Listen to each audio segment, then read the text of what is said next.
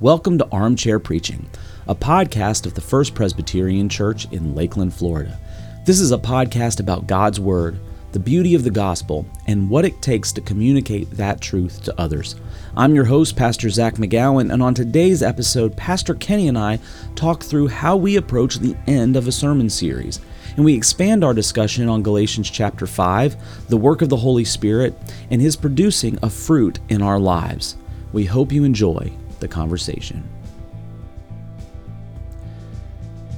All right, welcome back to Armchair Preaching. This is our fifth episode in our podcast, and excited to have Pastor Kenny back with us after a week away Yes. fishing. Yep. Had the opportunity to go fishing up in North Carolina with a good friend, and it was Yeah. a good week. That's awesome. Yep. Always a good idea to break away, unplug a little bit, give us a chance to test out our uh, technological skills in calling you in to the podcast last week, which wor- worked out all right. Yeah, so yeah. And uh, not only fifth episode of our podcast, but also the fifth episode or fifth week, I should say, in our series in Galatians, and our final week in Yep. the series in Galatians. And um, one of the things I want to kind of jump off with or, or jump into before we get into the content of uh, Galatians 5 and 6 is to talk a little bit about how to close out a series or, or what, what we do when we are looking at closing out a series. And so, Kenny, tell me a little bit about your approach to the end of a series and what your concerns are, what, what you hope to do as you intro that last message. Yeah. Well, it's it's a little tricky because you know we've been in the content five weeks in a row straight, um, and many of the our congregants have been in the series as well every week, but not everybody who's there on the final week has been there either for any of the weeks or at least for all of them, and so you're always trying to figure out how much do you go back and at least uh, recover some of the things that you've covered um, so that people can at least have enough context so that the last message has the kind of impact that you want it to have. And so that's to me that's always a delicate balance is how much do you go back and and cover old ground uh, to make your points. Yeah, especially when you're dealing with a book like Galatians, which is is, is a relatively short book. We've talked about this, but just so much content. And uh, when I look at kind of recapping, especially a book like Galatians, when there's so much, and there's also there's there's teaching and there's metaphor and there's real world conflict that's gone on. Uh, you really just have to say, okay, what is the 36,000 foot view Yeah. of you know the book itself? And how does it how does it get us into this fifth week where we have a very specific message that that needs to be approached? Um, but it does tie into the whole. And so you kind of have to go back to the whole. Um, you know and f- for me i think one of the challenges is i don't and you tell me what you think is I, like we we have been in this for five weeks Mm-hmm. and so you kind of feel like man i've said this before Yeah. you know which you which we have Yeah. but Yeah, so I, so I, for me, the thing is, is are other people thinking what I'm thinking, which is that how many times have I said this? Are they getting? Is the sound so redundant that it's it's lost its meaning? yeah But if you think about it, the, the hope is that you do have people on the last uh, uh, sermon of the series who've never been never been to our church or never been to any church, and so you get the privilege of preaching uh, to them for the first time. You hope that's there, but it, it does it just cre- it just means you've got to be thoughtful about that. Yeah. Uh, to what all the dynamics in the room are, and you know it's just challenging, especially if you got a limited amount of time to preach. How much time do you devote to that? Absolutely. And and I think you know this goes back to what we talked about a couple weeks ago, which is this idea of audience, and and not even audience between. Um, you know, like a classic audience or a you know modern worship audience, but really people that have been there more often than they've not been there, and then the very first time person, you know, and maybe even an unbeliever, Yeah. you know, maybe someone who for for them this isn't just the first time they've been to our church. This might be the first time that they've been to any church, or the first time they've been to a church, or the you know in a long, long while. And so, uh, balancing your seasoned believers, your seasoned followers of Jesus Christ, versus those who are really just on the doorstep. Mm-hmm. That's a that's a real challenge. Yeah, and I think if you don't do that, then those people feel like this isn't a place for them. Yeah. Oh, okay. So you have to, you you you must have to know everything about the Bible to be a part of this church because the pastor assumes everybody knows everything. Yeah. And so I think that can be that can kind of repel new people if if you don't do a little bit of background and catch people up. So it's important. Yeah. Well, we, you and I really have talked about this a lot too. The importance of choosing language that is um, accessible, Mm-hmm. but not dumbing down. Yeah. And church churches, I'm gonna say churches. We as Christians are notorious for creating or for using jargon, Mm-hmm. and uh, especially in a week like this, where we are dealing with, um, you know, very difficult uh, kind of concept of the work of the Holy Spirit. Yeah. Um, you're talking about Trinitarian relationship. You're talking about not just words, but concepts that are really can Yeah. can be very very difficult. Um, so, w- what is your approach to kind of thinking through accessibility versus not dumbing down the message for those folks? Well, I think it, it to me, dumbing down um, or compromising would be where if you back off or try to avoid something that the Bible says that's hard or that's difficult or that challenges you in some way, and if you think, well, I don't want to offend people or I just want to be a really popular preacher, so I'm gonna I'm gonna dumb that down and not let it have the edge or not let it have the ambiguity that's there. That that's one thing, but to to say I just want to be aware of who's in the room. And if there are people in the room who have not been to church ever or who left the church a long time ago because they were hurt or dis- disillusioned in some way, um, or come from other faith backgrounds, um, it's an act of love for me as a pastor to try to figure out are there th- are there ways that I could turn that phrase just slightly differently that would make it accessible to that person. They Yeah. might some they might have an aha moment mm-hmm. where I could have just went with the straight churchy everybody who's been in church their whole life would get it if I say it this way. But just taking that one extra step to say, yeah, but if I just turn a phrase just slightly, a little bit different, then maybe the person who's not been in church or doesn't have a Bible background might get it, and Yeah. then then they both can get it. So it's Yeah. not as if it, you know, you're you're compromising. You're just being a little more thoughtful, which actually takes a lot more effort. Yeah, one of, and one of the prime examples in this series is just how we talk about Paul, the the, the author of this this book, this letter. Um, you and I both. Uh, it's funny because you know talking through this each week, I've I've really been listening for certain phrase phraseology. You and I both rarely refer to Paul as the apostle. Um, he is an apostle, but that is such a word. It's a biblical word, but it's such a word that to explain it would have to would really really have to be part of the, the the core of the message. And in this case, really what's what matters is that Paul's a church leader. Mm-hmm. He's just he's for the the sake of the audience. He's a church leader and what we've called a church planter or starter, which is what he does. He was an Yeah. apostle to the Gentile people. But you and I have both been very conscious. Not to say that we haven't set called him the Apostle Paul entirely 100%, but you, more often than not, we've we've called him a church leader, and that's that's a prime example of that. Yep. Um, let's uh, let's get into this week because we did have a lot to cover potentially, and uh, we both really, even though it's Galatians five and six, we both really honed in on Galatians 5 this week. Um, let's talk about the idea, the kind of the kickoff idea in Galatians chapter five. Uh, he he says very clearly, verse one, Paul uh, says, "For freedom Christ has set us free. Stand firm, therefore, and do not submit again to a yoke of slavery." So the when people think of the book of Galatians, you say, "Well, what is the book of Galatians?" To say it's the book about freedom, Mm-hmm. right? But this is really the verse that kind of kicks that off, Yeah. or really that not that he he's talked about freedom in the past, but this is like the totality of Jesus Christ's work for us is to set us free.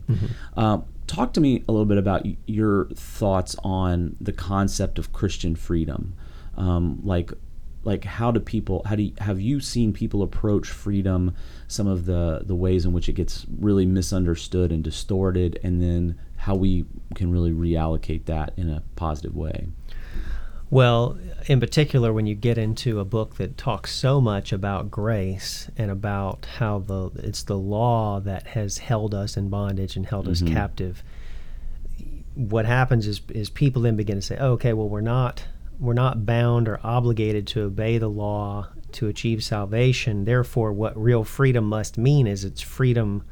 Uh, it, it's it's it's a freedom that's completely separated uh, from the law. Yeah. So people, when you talk about cheap grace or people mm-hmm. who live with license, yeah. Um, it, that's what they think it means. It means the freedom to not have to think anymore about the kind of life God would have me live. Yeah. And that's not where Paul's getting at at all. I, yeah. I, liked how you phrased it yesterday. You said it was a freedom from something and a freedom to something. Yeah. It's a freedom from achieving trying to achieve salvation by the law, um, but it's the freedom to then be compelled and empowered by the Spirit to live the beauty of the law. Yeah. That, that the law itself is beautiful. Mm-hmm. We just could never do it. We're yeah. now, because of the gift of the Spirit, we're actually able to uh, love the law and mm-hmm. want to obey the law, not to achieve salvation, but because of the beauty of God's law. Yeah.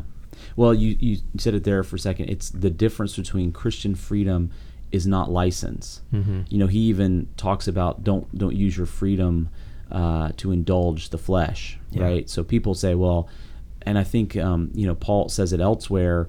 Uh, if I'm free, you know, should I sin?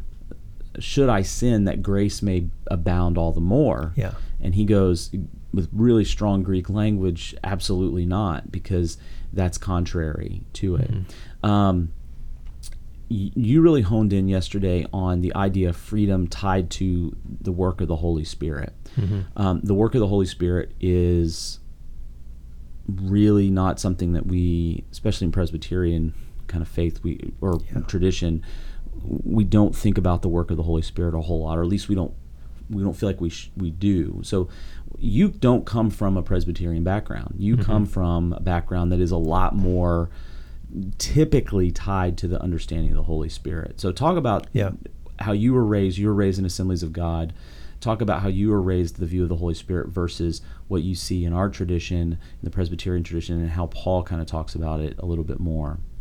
Yeah, well, that's one of the things uh, that that ended up on the cutting room floor. I actually had, in as yeah. I was writing the sermon, I was going to talk a little bit about the fact that I was raised in a Pentecostal and Assembly of God churches where um, the Holy Spirit was very much kind of central to our experience of faith, and uh, and in some ways to a fault, to an extreme. I saw a lot of abuses. I saw a lot of. I did mention the fact that we've seen weird things. Yeah, people have said and done weird things and blamed it on the Holy Spirit. blamed um, but I could have I, I, could have given a, a lot about that. Um, but what I would have also said had I said it in the sermon was I would have said, but I'm also very grateful yeah. Because what I did see was a very lively and dynamic and active view of God. Yeah. Who's always on the move and the mm-hmm. Holy Spirit's always doing something.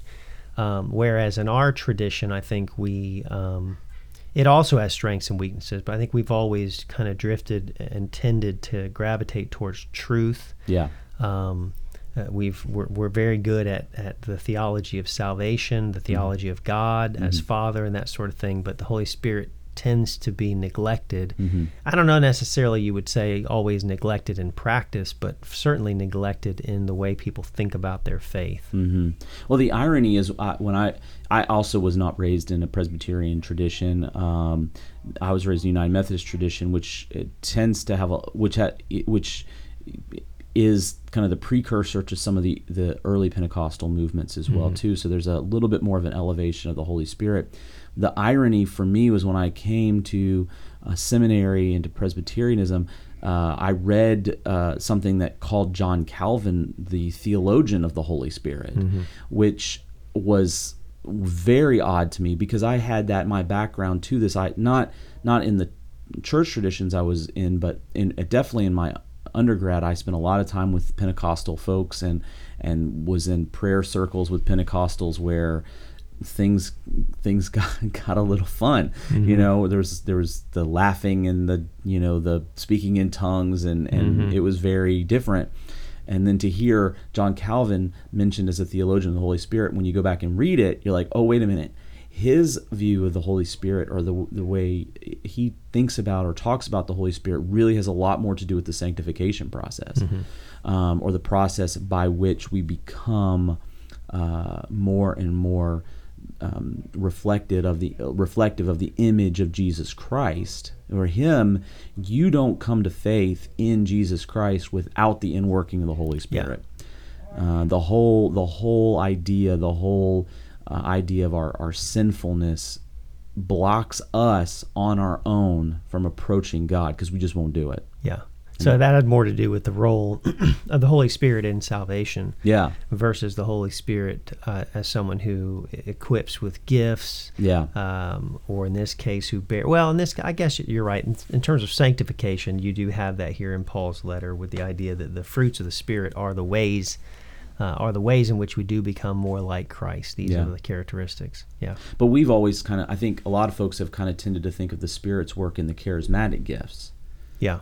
You know, the the speaking in tongues, the prophecy, the interpretation, some of those kind of those um, Yeah. Dramatic. dramatic. I was going to call them fireworks kind of gifts Yeah. of the Holy Spirit, where Paul talks about, and and and those are also Pauline, right? Paul talks about those things too. Yeah. But here, it's fruit.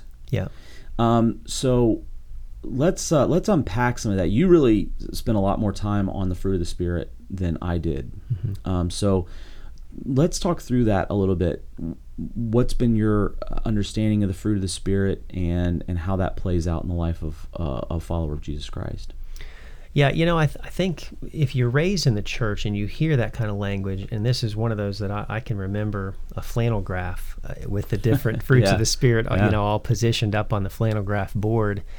Um, I, I think I grew up thinking, well, that just means that you become nice. Yeah, Like somehow they all get collapsed into reduction, yeah, yeah. just to okay, it just means that the spirit's going to make you a nice person. yeah, And so I think the, you know, to, to get into Paul's mindset is why did he pick each of those words? yeah, Uh, and, and what did he mean by each one of them? And then to think that these are characteristics and qualities that the Holy Spirit is always actively trying to produce these in us. That's just a, such a neat thought to Yeah. think that, um, you know, that, that, that he wants to make us this kind of a person. And you just think through the practical implications. of If I were more loving, yeah, what would happen in my marriage if I was more patient with my kids, if Mm-hmm. I was, you know, uh, more faithful and steadfast in my friendships with uh, with people who don't know Christ.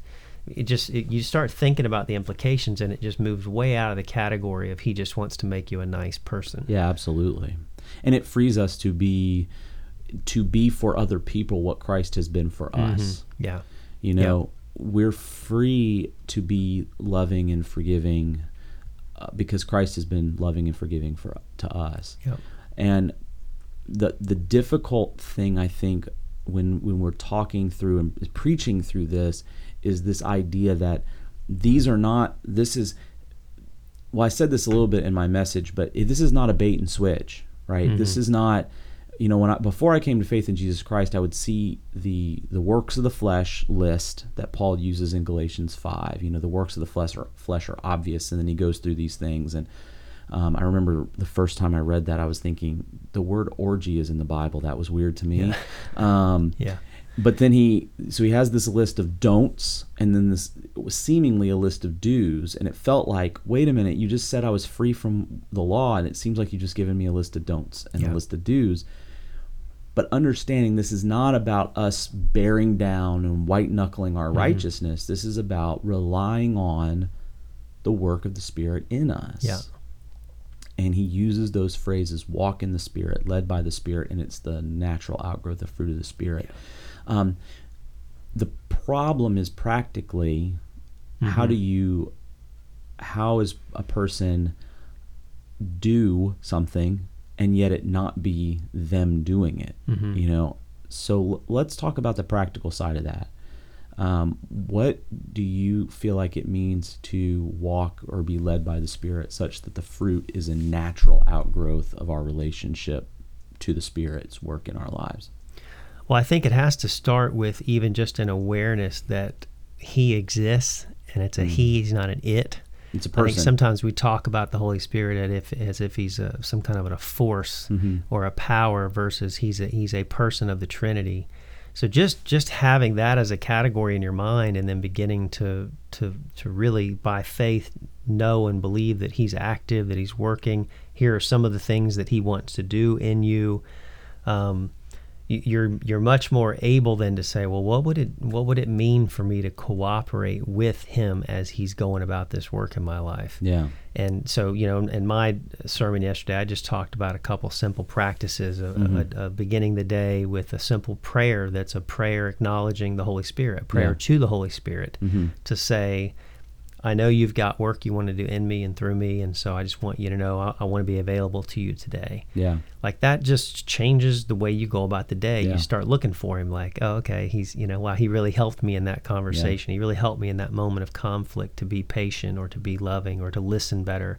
Um, so I think that, you know, I think that's one of the things, but there are lots of other practices that could have been talked about that throughout the centuries Christians have engaged in these practices that kind of open them up more to the reality of the Spirit in their life. Yeah. Well, and and yesterday I think uh, in in my message, I, I really focused in on what are the things that we do that pull us away from the work of the Holy Spirit. You know, I always think of that image of my children walking. Oh, I love that. That was such a cool illustration. I mean, because we he talks about walking with the Spirit, and I'm Mhm. thinking, walking with the Spirit is God's condescension, His bending down to us, just like when we are trying to teach our kids to walk, and and we're we're reaching down and they're holding our hands, but inevitably they will pull Mhm. away to try to do it on their own, and and inevitably they will fall down, Yeah. and I focus really on practically what do you do that pulls you away from, that you, that is your your you know actual pulling from the hands of God because Yeah. God's hands are there. The Holy Spirit is there. He- and but like you said I think the the really awesome thing is this is a person not an it. Because I I do. I fall in that trap. I fall the Mhm. trap of not thinking that the Holy Spirit is person. Hmm like like like a personal being, not just a power force or whatever hmm um, that enables me to do something, but yeah, also and it's not that he just works for the Father either. We almost think of right. like how he's just a little helper, little buddy. right. You know, he's God's little buddy doing stuff for him, as opposed to you know he is a member of an equal member of the Trinity. So yeah, and all the power that is not just not just that he is power, but that it is he is he is for us in a Mhm. way like he has gifts to give us. You know, like the the, the, the Son gives the gift of salvation. You know, you, the, the Father gives us that gift of life. The Holy Spirit gives us the gift of these fruit, this Mhm. fruit, so that we can be more and more conformed in the likeness of Jesus Christ. And it's just such a powerful image to Mhm. think God is so for me that He actually is is willing to be in me and Mhm. around me and motivate me and and direct me and lead me. yeah. I just don't think we marvel enough No. at that concept. And if you have that concept, then then it's so much easier to say, do I want to cooperate with him or do I want to resist that? Yeah. And then the, the walking in the spirit or being led by it's just learning how to cooperate and depend. So when you when you gave that illustration about your kids learning how to walk, I thought, you know, in parenting, that's actually what you want to see is your kids get independent Yeah. more and more because you know one day they're going to need to be mm. adults and, and live on their own. So you love to see those acts of independence because Yeah. it means progress. Yeah. In the spiritual life, it's just the opposite. Yeah. The longer you walk with God, you want to learn how to be more dependent, Yeah. not independent. Absolutely. And I think that walking in the Spirit really challenges our tendency to want to be independent. yeah. We don't want to say we have to wait on Him or, or walk in Him, you know. And the thing that's interesting about th- this, these, th- these two lists, Paul uses lists uh, a few times in his letters, is it gives us real practical ways to see when we when we are and when we're not. Mm-hmm. And um, sometimes I get a little annoyed because people want us, I think, sometimes to preach through each and every individual part of every single list that we come to, and maybe we maybe we should. But sometimes it's more of an overall kind of look. This is these this is not hard to understand. Yeah. I mean, there are nuances there that I, I think you really brought out, especially in your converse in, in your uh, ex- explanation of the term goodness. That idea of integrity is really at the heart of that. But really, mo- a lot of those things that you you see, they're pretty obvious. Mm-hmm. You know, am I am I the loving in, in, this situation, in this day, in this interaction? Am I the loving person I, I could be? And if I'm not, it's not me that's got to work harder. It's me that's got to rely more on the Holy Spirit.